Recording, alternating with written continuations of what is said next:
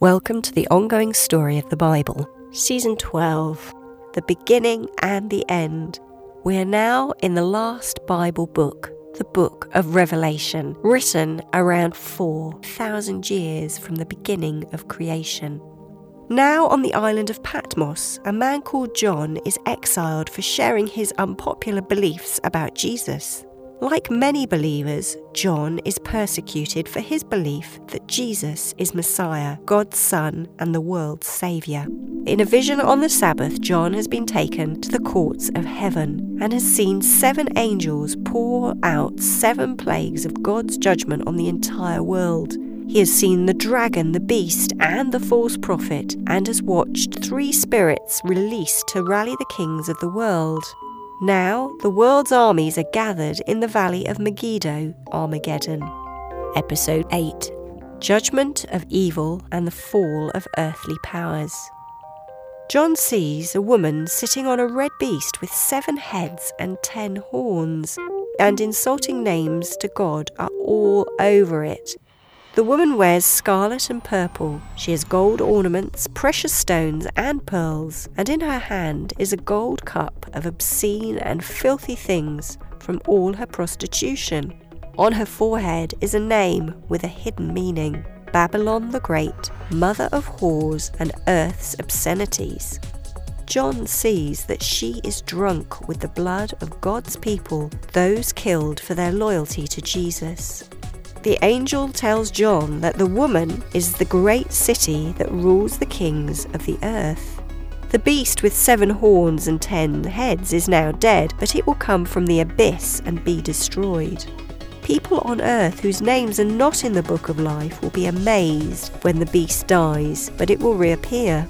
Wisdom and understanding is needed because the seven heads are seven hills on which the woman sits. They are also seven kings. Five have fallen, one still rules, and the seventh is yet to come and will rule for a while. The beast, who was alive but no longer lives, is itself an eighth king. He is one of the seven, and he is going off to be destroyed. The ten horns are ten kings who have not yet begun to rule. They will receive power to rule for one hour with the beast and will give their power and authority to the beast. They will fight against the Lamb of God together with his called, chosen, faithful followers. The Lamb of God and his followers will defeat the beast and his followers. Then the angel says that the waters which the prostitute sits on are the nations, peoples, races, and languages.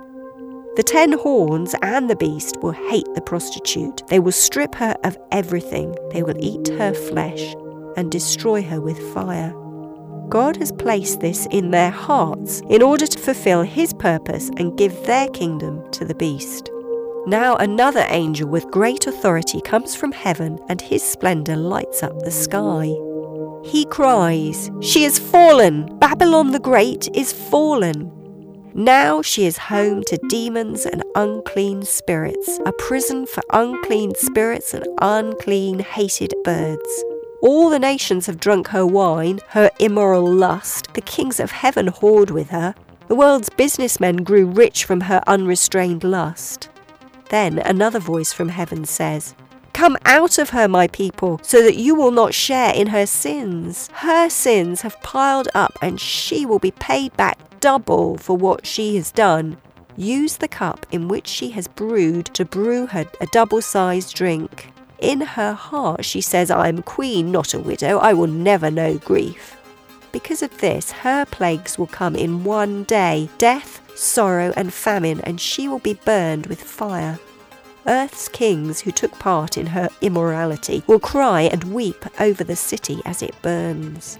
Businessmen will weep and mourn because no one buys their merchandise, even human souls businessmen will stand in the distance, afraid to share her suffering. They will mourn that in one hour she has lost all her wealth. Ships' captains, passengers, and sailors will watch in the distance as the flames consume the city. Then a mighty angel will pick up a huge millstone and throw it into the sea, saying, This is the way that Babylon will be violently thrown down and never seen again. So Babylon is punished because of the blood of the prophets and God's people, all those killed on earth. Now there is a roar from heaven. What sounds like a huge crowd says, Praise God, the victory, glory, and power of our God. His judgments are true and just. He has taken vengeance on Babylon because she killed his servants. Now there is a second roar. Praise God! The smoke from Babylon's flames goes up forever. Now the 24 elders and four living creatures fall down in heaven's throne room and worship God. And a voice from God's throne says, Praise God of heaven's armies. His reign has begun. Let us rejoice and be glad. It's time for the Lamb's wedding, and his bride is ready and being given fine linen to wear. You can read this story in the Bible book of Revelation, chapters 17 and 18. Again, it all ties with what has gone before. The Bible uses metaphors, pictures that thread through the entire story. Babylon was in the very first story, and the attitude of Babylon has prevailed throughout the story. The fall of the kingdom and temple are repeated in the story of Matthew, chapters 24, 1 and 2. And the Bible can be viewed as God's ongoing love story it starts with Him creating all things to live first in relationship with Him and then each other. Conflict arises when people choose not to engage with Him. Each person's choice is the same whether to realize their Creator is love and surrender to Him in love or to reject Him. The story is interwoven. Track back the roots to see its beginnings and look forward to see its conclusions. Listen in for the next instalment of the ongoing Bible story. These podcasts, called Full Circle, are based on the author's best knowledge at the time of production. They've been created from the Bible texts, commentaries, and historical studies. The Bible is God's living word, and its story and learning is unfolding and ongoing. Thanks to Bible translators some of whom gave their lives to give us its words, you can delve into its pages and start your own journey of discovery today.